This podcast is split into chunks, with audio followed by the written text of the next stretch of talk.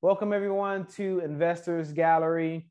Um, so we're in the office that I built. The art gallery is on the other side of the of the wall. I might as well get used to saying it like that because I don't think I'm gonna ever move over there. But the reason why I created this space is to bring people like you into my world and our world, uh, Randy, the, the speaker as well. So you guys can meet influential uh, investors uh, with a lot of money under management, a lot of skills, a lot of experience, and different experts, different fund managers, and people that you just would not normally have the opportunity to speak to. So thank you, everyone. I have not yet counted how many podcast platforms we're on. I think it's fifteen or something like that. So thank you, everyone who's listening. Um, I just saw that somebody in Brussels and some people in wow. Russia are now are now listening. So um, that's really cool, really interesting. Uh, my name is Pressley, and I am half of uh, Dimensional Capital Partners here in Houston. We're a syndication and soon to be uh, technically a, a fund manager. We're launching a real estate fund, and mm-hmm. we like real estate stuff. So I have uh, who who's now, I'm going to call him a good friend because he spoke at my my panel at my first event, Randy. Um, I'm not going to try to say your last name. I'll leave that that honor to you. Tell us uh, about yourself, who you are, and uh, what you're doing. Well, Pressley, thanks first of all for being on your your show tonight, and I consider it a I consider it a privilege to be uh, considered a friend. Yes, our acquaintances has been fairly short, but uh, productive, and I, and I've enjoyed it so. To the audience, uh, Randy Langenderfer. I live in Houston, Texas, as well, and I'm, um, I'm, uh, I guess I'm all wear a lot of hats, like a lot of people. Um, today, I, I'm, I'm employed. I have a full-time job, and I'm in the medical center as an administrator for an academic, large academic medical center here uh, in the Houston area. I'm a dad uh, of four. I'm a husband, uh, and uh, I even got several grandchildren. My wife always says I never talk about the personal side, so I got to get that out there to make her happy. Uh, and on and on the business side, my passion is really these days, Pressley, as you kind of know, is is real estate, commercial real estate, and and more specifically, the uh, multifamily space. I got my I got my uh, feet wet uh, in about two thousand ten or so in the single family space. So I was a hard money lender with my brother-in-law at the time. I lived in Cleveland, Ohio, and we were hard money lenders with a group out of South Florida putting deals together. And uh, we didn't pound nails and that stuff, but we gave them money. We purchased an asset. We looked at rehab, rehab budget, and we uh, uh, then went about and loaned them the money to make all the repairs. And that worked very well until I, I moved to Houston, and I just then got into multifamily and realized uh, at the time, after attending one of the large national meetup groups or educational arms, that um, this was the place for me. And so here I am today. Um, what caused you to pivot from um, from doing hard money to, to, to multifamily? Yeah, so when I came to Houston, I came for business purposes, and I Uh, really got excited about the fourth largest metro area in the U S You know, I figured that there has to be a lot of opportunity for uh, doing what I was doing, which is hard money lending at the time. And what made me what made me uh, switch was I had down here for six months before my family moved down. Uh, you know, living in a small apartment, and I didn't have anything to do other than go to every meetup there was uh, and real estate session there was. So I literally went to every meetup you can think of, or, or educational group, you know, in the greater Houston area. I drove all around town, got really interested in it.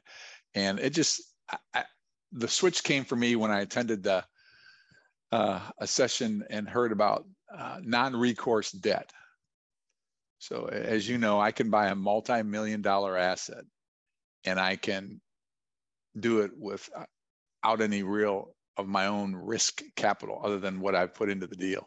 So what that means to your listeners is that it's a non-recourse loan. So in the in the very extreme event that everything were to go south, the bank or the lender would take back the asset, and I'd lose my investment. But they couldn't come after me personally uh, for my personal assets, my car, my home, uh, investment accounts, et cetera, et cetera. And so at my season of life, that was just huge to think that uh, that was a, that was a real aha moment for me. And then the concept of syndication coming together for me, and realizing that yeah, using uh, my money and other people's money to pull down deals much bigger than I could ever afford on my own. And it was uh, that that aha moment that said, this is where I want to spend my time.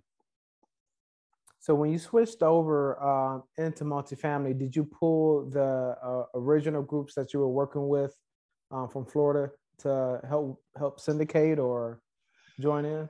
No, they were pretty specialized, uh, and and just uh, they were the, the rehabbers. Uh, they were not in a position to really get into to the syndication world at that time. But I made a lot of new friends that, you know, life Lifestyle is Unlimited here in Houston, and then I I was there for a short period of time, and then I joined the Sumrok group out of Dallas for about three years, and really boosted my education through them. Built a team. Uh, didn't do my first real syndication until late two thousand eighteen. And uh, today I'm in Rod Khalif's group as a, as a coach and part of his mastermind as well. So I've seen uh, a couple different big groups, and there's something to be gained from each of them. A lot of, a lot of great networking. You had a couple big names there, sir. Well, they're all, they're all good groups. And there's, there's other ones out there too. I mean, for your listening audience, depending on what I, I talk to, students on the East Coast, you know, there's Michael Blanc over there, and yeah. Jake and Gino are on the East Coast, Eastern side of the U S as well. So there, there's plenty, of, there's a plenty full of opportunities for your listeners if they want to. And then, and, you know, the other side is there's great podcasts, and there's great, mm-hmm. like this one. Uh, I, my wife, when we get in the car, my wife asked me, can we please not listen to a real estate podcast? Just because, that means you're always feeding yourself, though. Yeah, I mean, you know, for when you when you enjoy it, it's not. It's like, yeah, there's always something to be learned, and mm-hmm. yes, absolutely. So I, I do. I listen to a lot of podcasts that, that weren't around when I first got started, and there's meetups, mm-hmm. and there's podcasts like this. It's just uh, the the opportunities are plentiful if mm-hmm. one wants to invest their time and energy to learn. Yep, it is. You can. You can learn probably ninety-five percent of what you need to learn from podcasts and YouTube videos and books. Um, now, Joe Fairless has done a really good, everybody has a lot of good content out there. David Lindahl, like it's a lot yeah. of really great individuals. Um, I started with Joe Fairless before I found Lindahl though.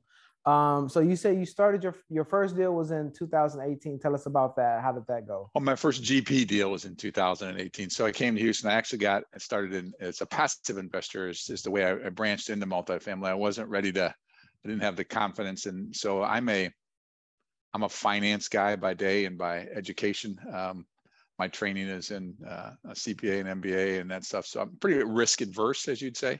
So I dip, I dip my toes in the in the passive investor world. And I said, I'm not going to, I'm not going to invest the big money that some of these educational groups wanted to. I was kind of stubborn. So I said, I'm going to learn at my own pace and find sponsors to go alongside with. So I started in fourteen as mm-hmm. a passive investor and never really pulled the trigger as an active or general partner until eighteen. And that was as a result of just um, hanging out at these meet meetups and hang out, hang out with other like-minded individuals and Uh, a common interest. You know, you, you find people that you like and in same stage of life and same season of life and same um, risk tolerances, and you partner up and put a bunch of money on the line and you pray it all works. Right. Did you get the returns that that the group targeted when in your first L P deal? The first L P deal? The first L P deal, yeah. Oh, Pressley, I, I, I can I can talk for another hour on this one, but the short answer is no. So this is this is one that I the real I'll give you the the sixty second overview is we bought it in fourteen with a sponsor I know, liked, and trusted, knew him very well. He was the asset was in Port Arthur, Texas, two hundred fifty doors, and uh, it was only about seventy percent occupied because it was going to be re, it had been rehabilitated by a, a developer. And so the business plan was simply just to lease it up to ninety percent and refinance it and live happily ever after and make our money. Mm-hmm. So eighteen months into it, we refinanced it. We got the occupancy up and we refinanced. I got sixty percent of my money back in eighteen months. And I was pumping my chest thinking I was a pretty smart guy. And then we had a fraud oh. by the property manager. And then we had a flood, Hurricane Harvey. Mm. And then we had a fire where three kids died in the property, tragically, oh, wow. very tragically. Yeah. And then we sold it, uh, I think in late nineteen, just before the pandemic, just to start the pandemic, late nineteen, early twenty, just before the pandemic started. Okay. And we got all of our capital back. So okay. I, I tell people I have never lost any money. Right. You're not lying. I'm not lying. And and so I also tell people that my average returns as a passive investor over the last eight years is a, is averaging one hundred sixty percent. Mm. So that's with a zero in it too. Right. So that's uh, a lot considering that that first zero. Yeah, considering there's a zero in there, that, that is a lot. And so that, that that just tells you that this is a profitable space if you're patient. So that first yeah. one I didn't get any money back. We were in it for six years. Uh, but other ones, like uh, my first general partnership uh, in, in Beaumont, Texas, we had challenges and operating issues, et cetera, but we sold it twenty-one months in and doubled the investor's money. Mm. I was tickled pink. That's amazing. Was how was how much was your first raise, and, and was it difficult, or tell me about that? Yeah, they're always difficult, right? And when you're no. It's whether your first raise or your tenth raise. Um, but for us, I think we, it was, I think we had to raise a million and a half bucks, a million, three, a million and a half, someplace in that range. Um, I think the total deal was like six and a half million dollar buy at the time. We did something everybody told me not to do. We bought one hundred thirty-nine unit that had a flat roof and chiller boiler system. Oh, wow. Everybody said, don't do it. And they were right. Uh, yeah. But I was anxious to do my first deal. So we had all kinds of problems with that, but uh, and I won't, I won't go into that. But um, we'd raise, I think it was a million and a half bucks. I think I raised about six fifty at that time, and mm. it's just, it, I, for me, capital raising is there's you know these all, and I'm I'm looking at all the courses out there today and all the mentors and however tricks there is to raise money. But for me, it's really just old-fashioned grinding, calling mm-hmm. people, talking mm-hmm. to them. Yep. Making appointments, getting connected with them however you can, staying connected with them however you can. And uh, it is time consuming, as you know. Yes. It is time consuming. And, um, but uh, done it four other times since then. And, and I, I enjoy it. I like it. It's, uh, uh, it's kind of where I focus a lot of my energies today. I focus my energies on, you know, raising capital, finding investors, and finding deals. Mm-hmm. Kind of. Those are the two most important things we do today, is finding deals, working with joint ventures, either on my own or with joint venture partners, and uh, finding investors. And, you know, when you start to think about it, of your circle, your sphere of influence. So, uh, you know, I said, somebody coached me early on, your sphere of influence, Randy. So he said, draw a circle on a piece of paper. Okay. So he said, and then draw a little circle up the top. So that's that's where you work, all the people you employed with. Another small circle on the bigger circle is, you know, your friends and family. Another circle is the city of where you live. Uh, for me, it's another one is the Houston Medical Center. And you start thinking of all those connections you have. Uh, the other one is on LinkedIn, all the, you know, all the professional groups I'm affiliated with from my day job. Mm-hmm. And and you start to draw those little circles around the bigger circle, and you see the different areas of which you can mine potential investors from. And that's really what I've spent a lot of my time today. Hmm. So I live in, for example, I live in Missouri City. Mm-hmm. So how can I pull down a list from people from Missouri City on LinkedIn or Facebook? Mm-hmm. I use LinkedIn. I'm focused on LinkedIn. Mm-hmm. I pull down a list of uh, people with, that have a V P or senior V P title in their, in their description. It's kind of what I'm, my theory is. And then try to mine, make a connection with them, and develop a relationship. And, and so it's, it doesn't just happen right in six days. It's yeah. it's a long progression. Yeah. It's a it's a, at least a six month, nine month lead time for that to really come through, to get on your mailing list and have have what you'd consider, you know, somebody they know, like, and trust. And those those are just a couple of small examples. But. Yeah, yeah. So I have a question about um, the roof. How did senior debt uh, deal with you having a flat roof? Well, I guess they didn't mind too much because that was part of our business plan, was to replace a bunch of them. Okay. Uh, and, you know, and they had the old um, asphalt flat roofs, which were, they're prone to leak and they're prone to, they're just mm-hmm. terrible. And so we were going to put on the, the newer T P O roofs, the white ones that reflect the sunlight and, mm-hmm. you know, much more energy efficient. And so uh, the reality is, though, even back then, prices went up from the time we, um, from the time we closed to when we started to do it. And we weren't able to do as many as we wanted to do. And I got another story. And we had a fire on that property as well, and so we were we were dealing with that as well, and changing property management companies. And so mm. I tell people I got, Pressley, I got my honorary P H D degree in, in property management on that deal. But uh, wow, from the School of Hard Knocks. Almost every um, every podcast I, I hear the raise is difficult, and I got thrown in the fire. Who was I speaking to last week? I was talking to Trevor, K. Trevor Thompson. Yeah. Great he guy. says, uh, I got thrown in the deep end of the water. And then every time I asked for um, a life raft, they would throw another twenty-five pound. So yeah, he had, he had an issue too, where it was, he learned, you know, trial by fire, uh, learned the hard way, and you got thrown in it and had to sink or swim. Well, and for me, I, it was a matter of, you know, failure wasn't an option. And I, re- I just had investors, friends and family in the deal that I really wanted to be able to, I really wanted to be able to look at across the, the Thanksgiving table and yeah. not have them cursing me. yeah. Uh, and so that, that, that was highly motivating me, to me, put it that way. And we had okay. some help from the market too. So I, I didn't, that. yeah, yeah, we had some help from the market, so. It's all good. If, uh, so I'm, what I'm taking is, if you want to make sure your deal is successful, borrow, mom, borrow money from your mom. She'll love you unconditionally. What? Your dad won't. Your dad will whip you. But okay, so your dad borrow borrow money from your dad and your uh, your uh, your uncle. find a find a rich relative. Find a rich um, relative. So at the panel, um, you were speaking that you're getting into a deal now. Were you guys able to close on that deal?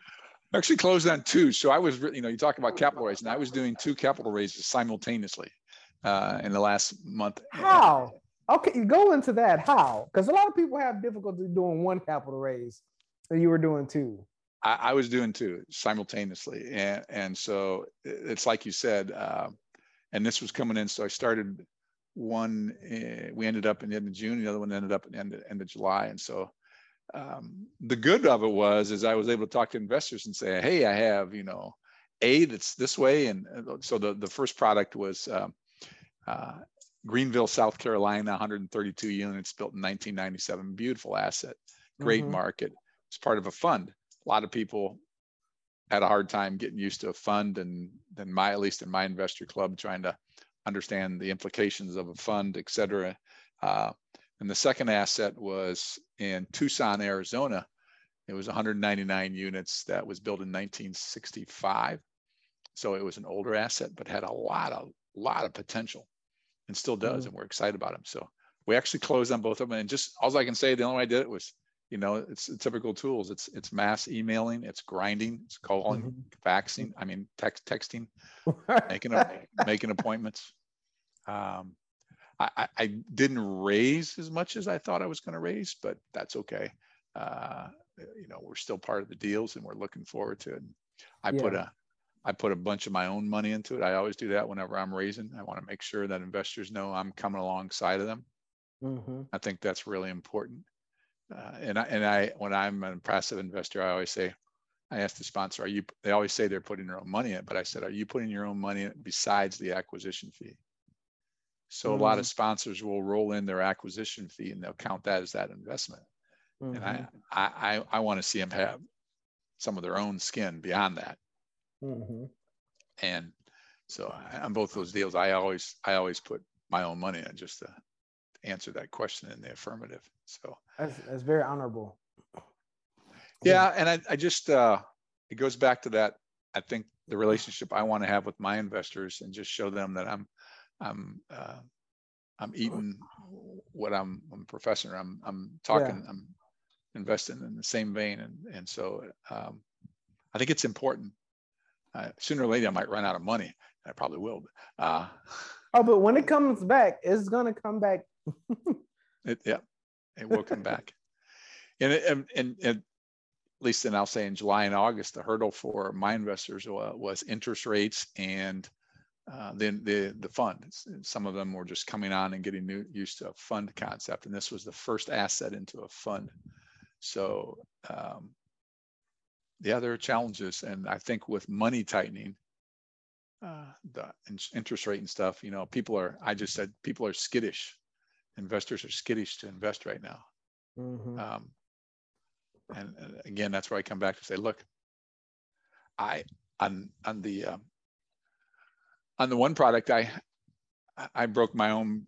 I told investors, I said, look, I kind of broke one of my own personal principles, which is I would never sign personally on a loan. And on the Tucson product, I signed personally on the loan. So mm. uh, I'm I'm at risk. Uh, I'm in, I got skin in the game, as we say. A lot of skin. A lot. How of big skin. is the, the Tucson property? It's one hundred ninety-nine units. Uh, it was a thirty-seven million dollar buy, a thirteen million dollar uh, raise. Okay. thirteen million dollars, yeah. So we had a pref player in there, and I think okay. we raised six, myself and my other partners. Wow, that's a nice. So the rest was just from the one individual? Yeah. Was it a ten thirty-one? Uh, I. Don't think so. I think it was a foreign investor that mm. just came in, and a relationship that my partner had for a long period of time. And, uh, you know, you stroke the big check when you can write a seven million dollar check. So, yeah, yeah, yeah. That's, that's really nice.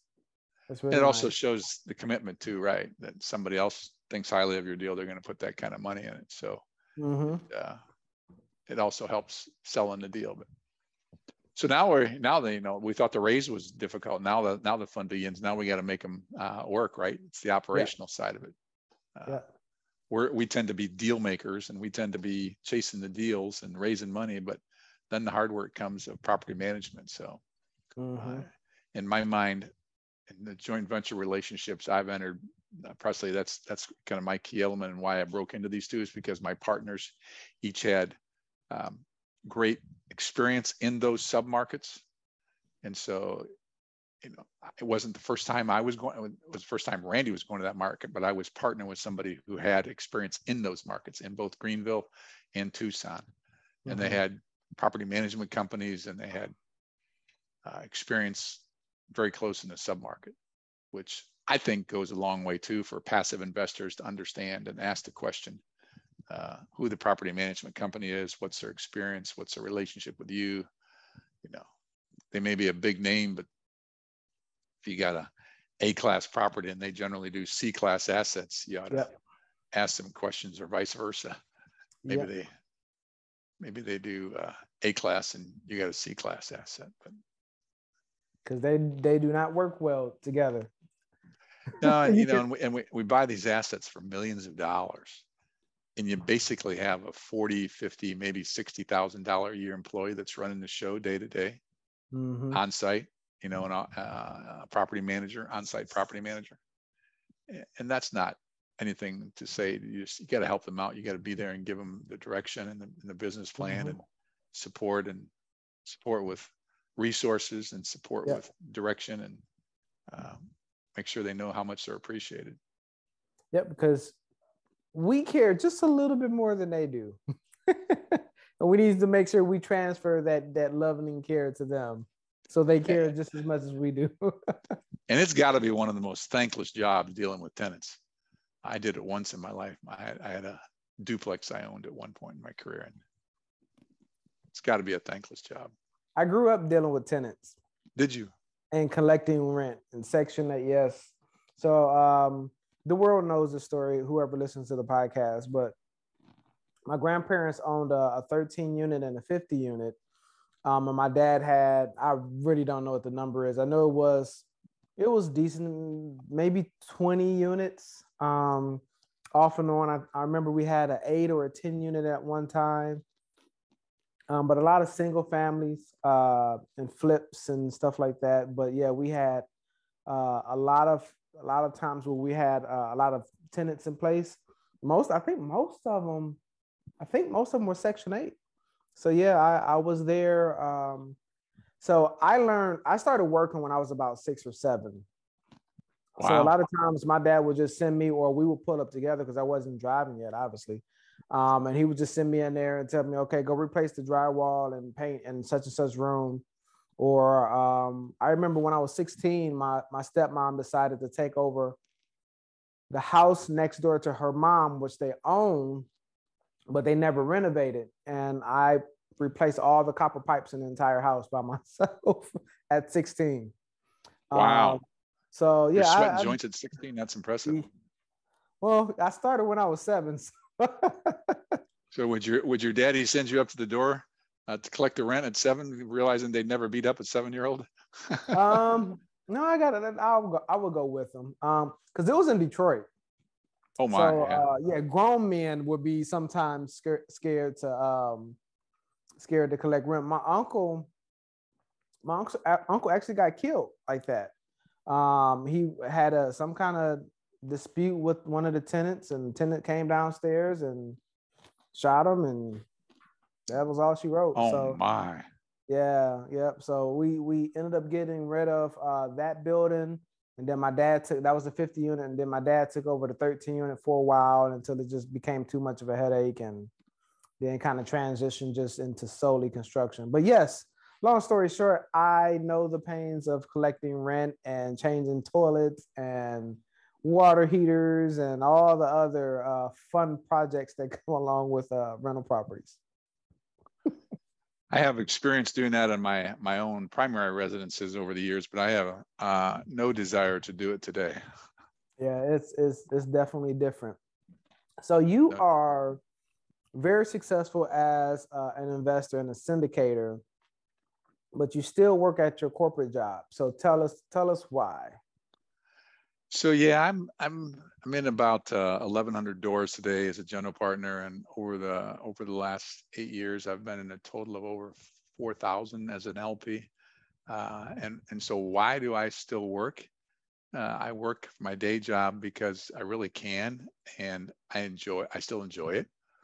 Uh, I don't know that I'm going to do this forever, but I, I can, and and I think real estate. There's there's a real difference of opinion. People say to really progress, you gotta you gotta be full time. So my my personal aspiration is not to be another Joe Fairless, and, and I really respect Joe. He's built a beautiful, beautiful company, mm-hmm. uh, and highly profitable. And there's many others like Joe, but I, I don't really have the desire to be that big. Uh, I desire just to, if I can do a couple of deals a year, and keep that going for multiple years, I'll be just fine. I don't want to have twenty employees. Uh, I've got a, I've got a, a V A today and uh, two V As. I'll say, you know, one doing administrative task, enough, another doing the first blush of underwriting for me. Uh, it's a University of Houston uh, grad student, and he does that. And so that's about all I want, and I'm happy as a pig in mud. So a very simple life. Uh, you know, I'm, I guess maybe it's because some of that is age. I'm older too. So I don't, I don't really like, again, I'm just picking on Joe. There's many of them, Brad Sumrocks and yeah. Rod Khalif, and many of them that are just wildly successful. Mm-hmm. Got thousands of doors as a general partner. Mm-hmm. Uh, I'm just at my season of life. I, I just don't want to, uh, build that, that big company, because I've done, I've done all the, um, organizational and, and that's, that's just a whole new level. I've done that organizational and the building and breaking down and tearing apart on, on the corporate side, buying and mm-hmm. buying and divesting and re re-engineering. And um, you can you can have a, a great lifestyle developing a passive income. Mm-hmm. I have a I have a very high net worth friend, and I've gotten them in all five of my projects now. And so now I was telling him, I said, now, now you can begin to see the advantage of having a, a small portfolio of this. And th this is the guy that can he can buy most of the properties outright that I invest in, but he, he chooses not to because he doesn't want the headache. And mm-hmm. I, I've tried to tell him, so I talked a lot to investors today. I focus on the new people, trying to help them get started in the profession because so many people have built into me, Pressley. Mm-hmm. And the other ones I try to talk to is a lot of people that are seasoned in life, executives that have um, high paying jobs. And I try to explain to them and help them understand the value of having real estate as a line item in your portfolio, mm-hmm. um, and what the advantages of that. So I said, with my investment background, I always talk about my current employer has a two billion dollars endowment portfolio. Wow. You know, and it has, and I know the, uh, our chief investment officer really well. And we talk to him fairly frequently and talks about, you know, our asset allocation, which is what all people talk about in the finance world. What's your asset allocation? How many stocks, bonds, whatever. Mm-hmm. So my employer today actually has, over the last couple of years, called out real estate as a line item within the asset allocation. So there's stocks, bonds, alternative investments, and real estate. So, and we have anywhere from eight to twelve percent of two billion dollars in real estate today. Wow. So that, in my corporate tenure, that's a big switch to have real estate called out as a line item on the asset allocation model. And I just think that's indicative to show really uh, the passive nature of it and the protection, the asset protection against it. Why do all the foreigners come to the U S and buy up our real estate? Because it's a safe investment for them. It's generally not going to lose money over a period of time. High net worth people ought to have it, ought to think about having a line item to, beyond their primary residence. You know, buy me their price. Right. So I always tell people, yeah, you can go out and buy a REIT on the New York Stock Exchange, you know, a real estate investment trust. You can do that, but you're going to pay a lot of fees and you're not going to get the, yeah. the real benefits of a private placement memorandum offering. Yeah, and diminish your returns real quick. Yeah, much better returns. And you're going to so pay a lot what, less in overhead too. What is your, what is your stopping point? And is the stopping point, do you think it's going to be uh, for your, your day job or for real estate?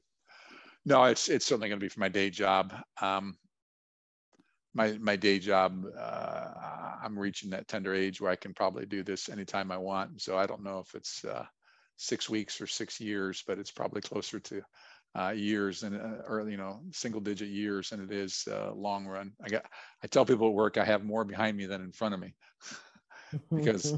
I mean, I'm really enjoying the real estate, and mm-hmm. and that's that's where I want to spend my time. So uh, uh, the next time uh, I get honked off or they get honked off at me, maybe it'll be a different story. But uh, mm-hmm. right mm-hmm. now, I'm just enjoying talking to guys like you in the evening, Pressley, and coming to your meetup. Yeah, and I appreciate it. Um, what has changed? It, it it it appears that for your your personal income. Um, outside of the real estate investment that you've done pretty well. Um, how has real estate investing changed that?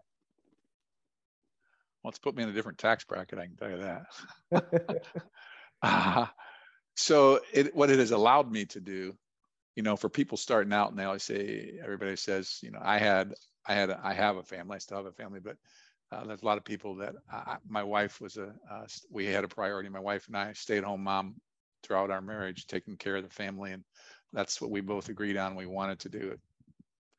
People want to go to work. That's great. But for us, so that put a different kind of um, responsibility on me as the primary income earner to, to make sure we had home base covered.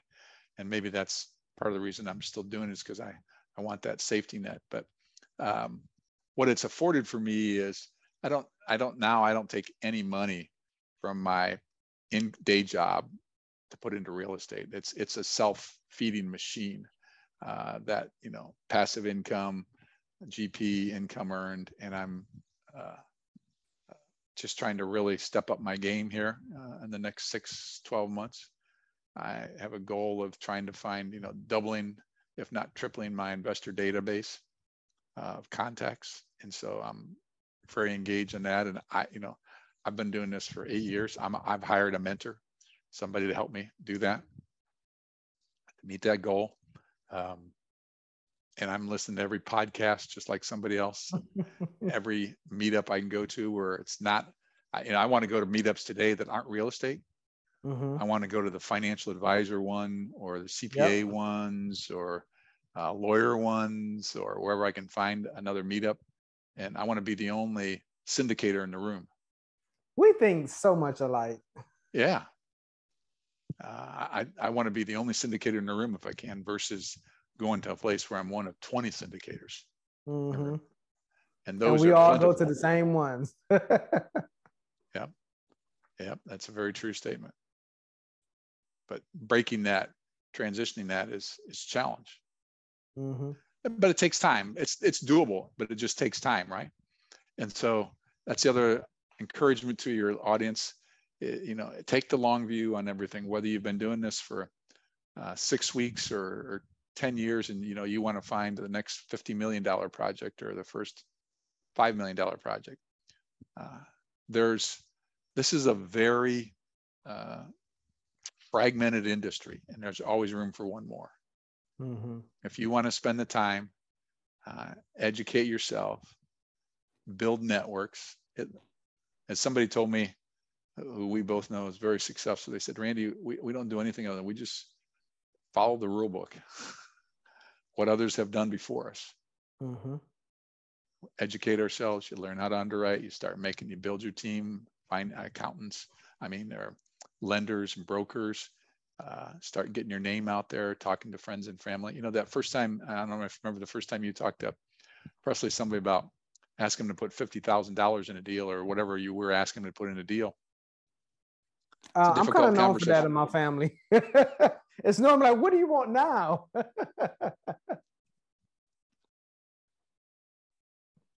Yeah, they see you coming now. I'm saying, let's, let's sit at the other table. Since I was sixteen, they saw me coming. But I, w I was born into an entrepreneur family, so it, it, it came with the territory. Yeah, but I'm betting I'm betting on those conversations now that you've had success and you've had a track record uh, come a whole lot easier. And yeah, and they're not, you know, they don't see Pressley and, and they don't see Randy as the snot-nosed kid that he was when he was six years old, or yeah, uh, or the rebellious teenager that I was, anyhow. I won't speak for you, but you know, they, they see you as a mature adult who's who's got our uh, got a drive and got a passion for something. And I think most people, I think most people respect that drive and the passion. Mm-hmm. They may not still want to write a check, but they respect it, and they, you know, over a period of time, uh, next time they have some money, they'll think about it. Mm-hmm. Mm-hmm. So. Where do um, so as syndicators, we have different slots where Um, our deals fall in. Sometimes it's using software, sometimes it's brokers, sometimes it's an actually good wholesaler who's actually doing the work and not daisy chaining off a broker. Where do most of your good deals come from? I would really say right now it's joint venture partners. Mm. It's it's it's like the Tucson and the, I had tried to get into Phoenix before the pandemic. I had gone over and talked to brokers and property managers and made several exploratory trips there. And I remember them basically just telling me, Randy, you know, you're from out of town. You don't own here in Phoenix, this area. Mm. You're going to have to overpay for your first couple of deals. Oh, I'm wow. Like, I'm, I mean, to get one broker just flat out told me that. And I, I had been studying uh, the Carolinas and the Southeast for mm-hmm. uh, several times. So mm-hmm. when, you know, I just, relationships that I had had with people, I just made it known that I wanted to, to joint venture or, or J V. And, mm-hmm. um, you know, it, it, when you put your name out there, uh, you want to do funds. You probably went out and talked to a lot of people that had funds mm-hmm. and picked their brains. Mm-hmm. And, and then you become as smart as anybody else doing funds. Mm-hmm. And uh, I became instantly, you know, reputable in the Carolinas, in the Southeast, and in, in the Phoenix market, because now I own there. Somebody else found the deals, and I just came alongside and put up E M D money and K P money and et cetera, et cetera. Mm-hmm. So that I, I would say that's where I've found my my recent success. But I, I will go back to uh, first of the year. I'm going to start underwriting, uh, like if uh, like an idiot again and start uh, going after some. Uh, I want to focus on Houston and, and San Antonio. You're a brave man. Houston, uh, which is still an amazing uh, and un, it's, it's untapped, but it's not untapped. Everyone knows Houston is an amazing place and it has a lot of growth. Uh, but I still like to consider it untapped because the values um, overall are very, um, um, there must not be enough caffeine in this juice. uh, un, unrealized. Um, when, when you compare it to um, Austin or, you know, parts of Dallas, oh, um, I think Houston has a lot of growth potential still left. Um, but man, the cap rate compressions that we've had from what, late two thousand nineteen to just recently. Insane. It was crazy. And I, I, so I have a development now. Um, we have actually two developments that are, if I didn't want to be not half sleep, I decided to do two developments, and we stopped focusing on trying to buy uh, stabilized because the cap, I was like, this property is not worth this.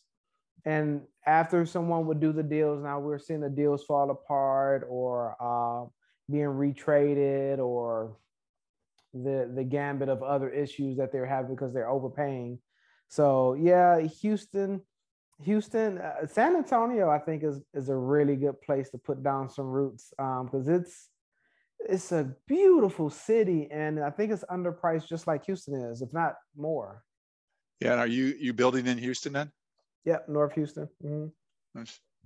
And so I, I need to pick your brain sometime off uh, off camera about that one. I'd love to hear more about that one. That's a, uh, and you're absolutely right. I mean, there's a lot of people that have been, when you can develop something for, I don't know, what what are you gonna what are you gonna develop something for today? one fifty, one seventy a door, and you got to pay, mm-hmm. uh, you know, one thirty or one forty for a Class C property today. I get mm-hmm. it. Mm-hmm. Uh, it's worth it to to just build new if you can find the land and get it developed and stuff. So. Mm-hmm. Mm-hmm. Different risk profile though, right? On the build side.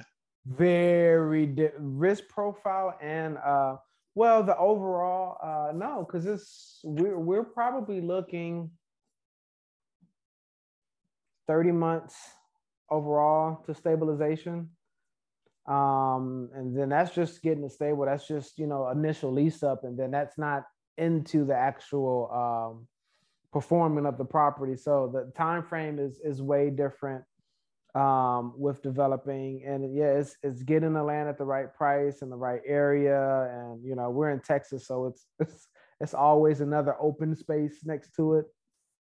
Um, but yeah, it's a very very different risk profile because now you're dealing with land and land return, and then you know the the property is a, a totally different separate entity. So it's fun. Is it thirty months you're saying from shovel in the ground to lease yeah. up? Yeah. That's pretty quick, is, actually. thirty-six is, is the, the average. Yeah. I can see that. I was, I was, I would say, I was thinking thirty months was pretty aggressive, but if you can do it, you can do it. Yeah. It's thirty, thirty, thirty-six is the average. So we'll see. Well, and that's a different investor profile too. You got to have a lot more money up front to, uh, to buy the land, to make the improvements before you mm-hmm. put one shovel in the ground, uh, mm-hmm. unless it's already improved. Mm-hmm. Um, yeah, but you get those development fees that can be very handsome. Mm-hmm. Yep, that we were talking to uh, one of our development partners um, today about the development fees, and uh, yeah, it's yeah, we'll we'll talk, we'll talk. It's it's it's it's an interesting. Um, I'm writing it down, down to follow up with you. It's it's slightly different than um, stabilized. You know, we, we know what stabilized looks like, and we have a history for stabilized. We don't necessarily have a history, you know, when you build. So it's it's fun. There you go. So, so I'm assuming you, you have a different are, team there. You have a different team for development than you do stabilized. Uh, yes. Your, yeah. Yeah. Actually, yeah, a t- not a, not to mention it, uh, a totally different team. Yeah, I would think so. Totally different team. Um, we have a lot of different teams because we have a, a team for our Michigan development as well, and that team is totally different as well. So, yeah, it's it's it's a process. And it's it's always fun connecting personalities, you know, making sure everybody kind of vibes with each other. And where are you so, building in, in Michigan? Uh, Flint. Oh. Yeah, it's uh, that's that's a Good. long story behind. uh, and, and I'm still uh, fighting every every inch of the way. I'm like, come on, guys, Flint.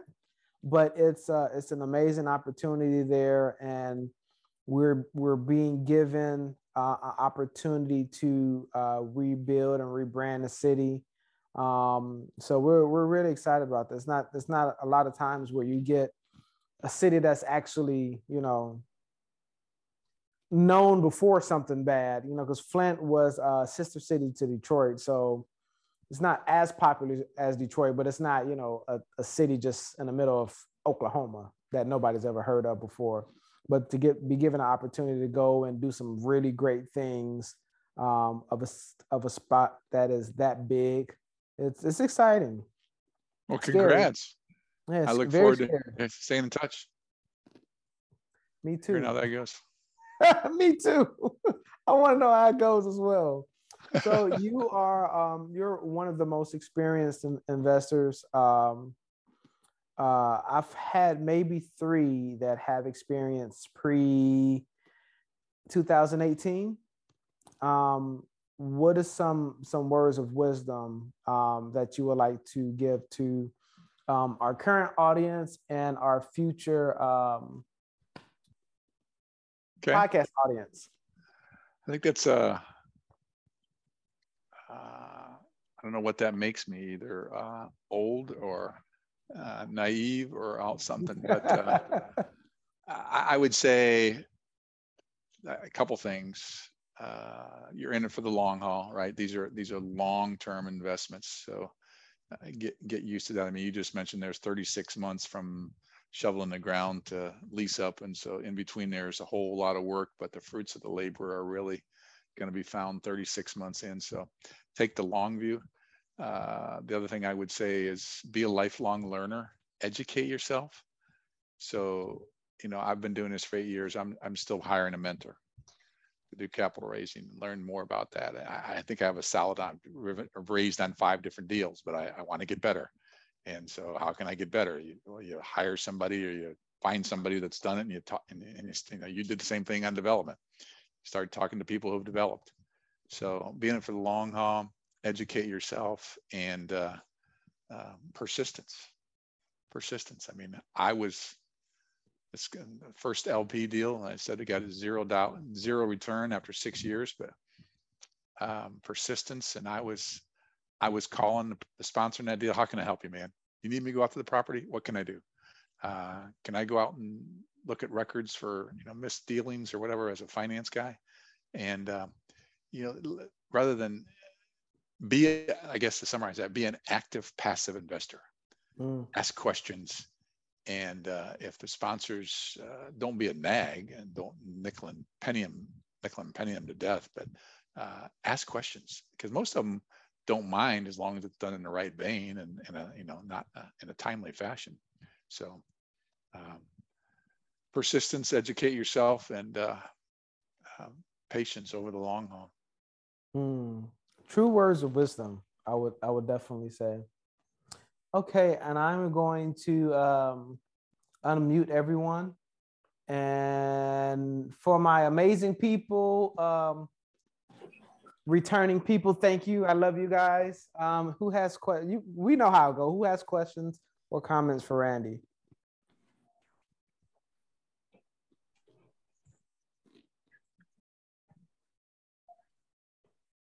How are you, Pressley? How are you? Thanks for coming Good. back. Yes, sure. Um, you always add value. We know that. Okay, just wanted to ask you, um, Randy, would he like be available if I ever want to ask him something? Is that the type of guy that would have time? I don't know, Laura, you're asking uh, an, an off plot there. So uh, I'm trying to make light of it. The, the short answer is, so I tell people, yes, there's been a lot of people that have built into my career, Laura, and, and I'm, I'm not, you know, I can't give you unlimited time because no, I got a day no, job. No, but not unlimited, I'm, not, not, of course not. That's why I'm asking the question, because I wanted to know like five or ten minutes. It's not for right now. I'm not there sure, yet. Sure. But look, it's, it's, it's, it's, it's all about friends and teamwork. And so, like I said, there's been so many people that have built into my real estate career that the, the, the unequivocal answer is yes, I'd, I'd happy to talk to you. Right. Put, and, and yeah, my website's got a Calendly on there and stuff. Yeah. Okay. I appreciate that, Randy. Thank you so much for your time today. Sure. Just as long as you keep the questions simple. Yep, I get it.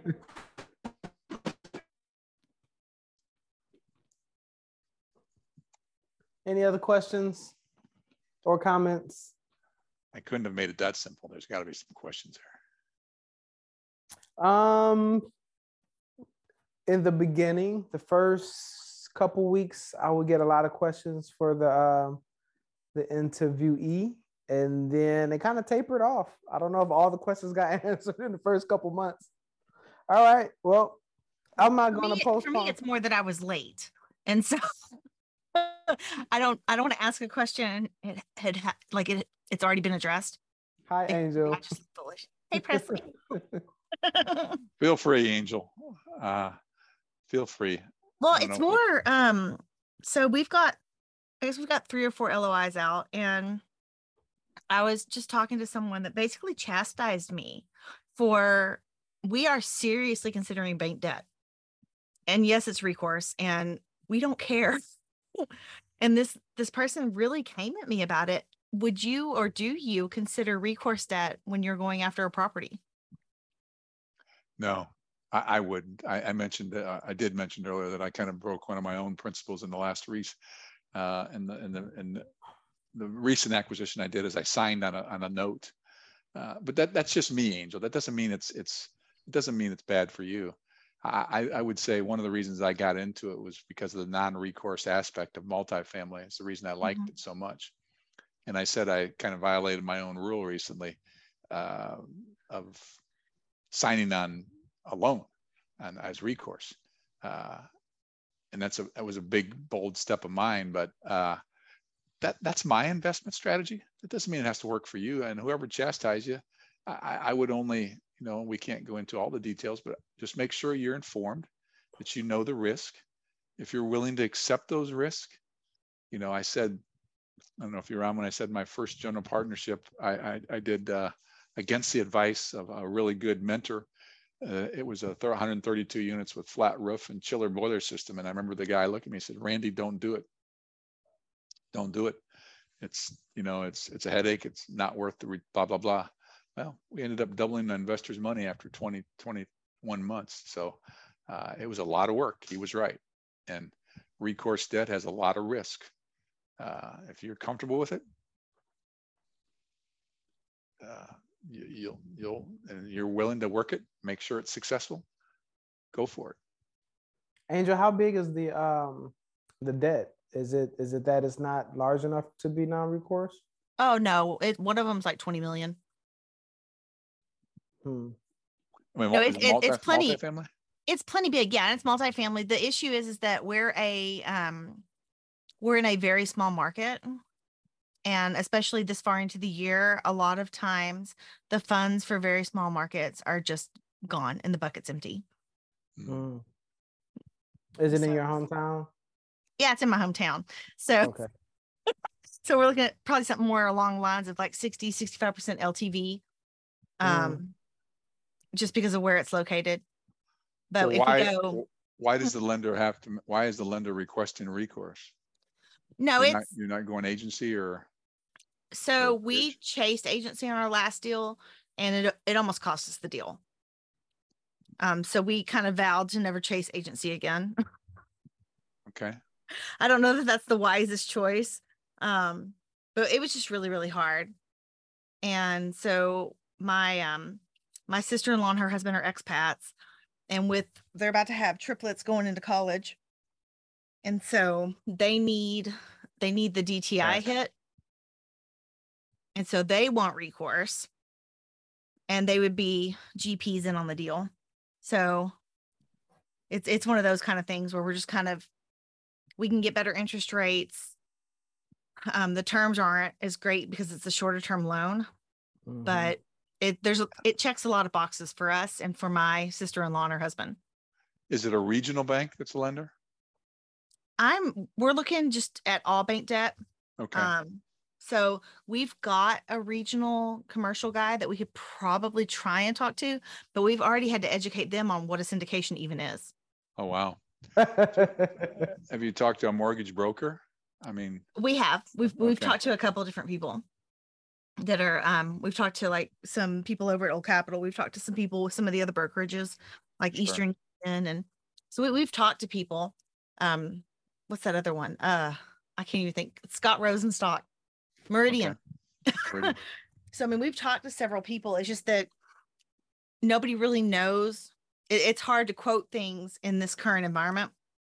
And so really until we have the deal under contract and really until we close, nobody can really give us any for sures. Are you Texas based? We are. Okay. We're in Wichita Falls, Texas. So we're at, we're about okay.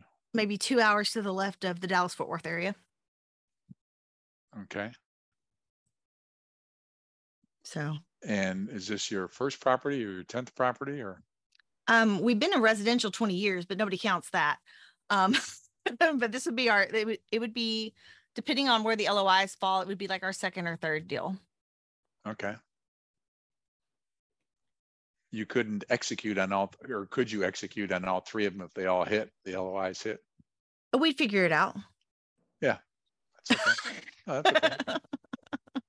Um, we shouldn't have been able to close the first one. So now I, I feel pretty confident that we can make any kind of miracle happen. Well, between your husband and your other friend, yeah, you guys. So Angel, Randy Angel actually drove all the way from Wichita Falls to, uh, she was the, the speaker um, last month or this month. So nice. Uh, I did see that. Connected me, she connected me with a lot of people in like five minutes.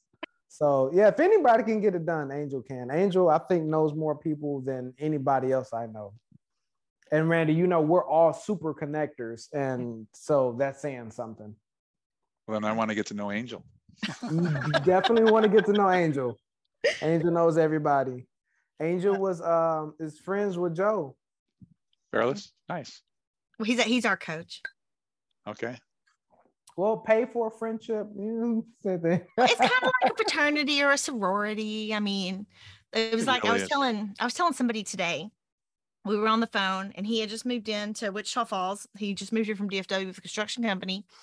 And he was like, well, I don't want to pay for friends. I'm like, well, you're not really paying for friends. What you're paying for is the circle and the connections to people that can actually help you get things done. You're not just paying for people that you wave to in the hallway. You're you're paying for the know-how, the knowledge, and the circle that comes with it. And it's people that can actually help you get things done. You can literally call on them and they'll, they'll help they'll you prevent mistakes. Yes. And they'll take your phone call when you need a quick answer. Mm-hmm. You know, it's not like having to call or email somebody and wait a week to get a fifteen minute appointment with them. Absolutely. That, that that's why you do those things. You're right. Yeah. Mm-hmm. And it's, right. I mean, there's, there's people that we would have had to work really, really hard to get a connection to. And by being in the coaching programs that we've been in, it, it just made it a whole lot easier. Mm-hmm. So big proponent of coaching programs. Thank you, Angel. You're and welcome. There's, and there's some good ones out there. Absolutely. Anybody else have any questions for Randy before I let him go?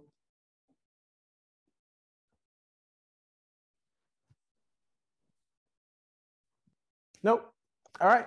Well, I appreciate you, Randy. Um, yes, I will. Um, I'll call you or shoot you uh, some messages tomorrow so we can uh, talk some more off air. Um, but I really appreciate you coming on uh, and blessing me for the second time. Yeah, you you did not disappoint, sir.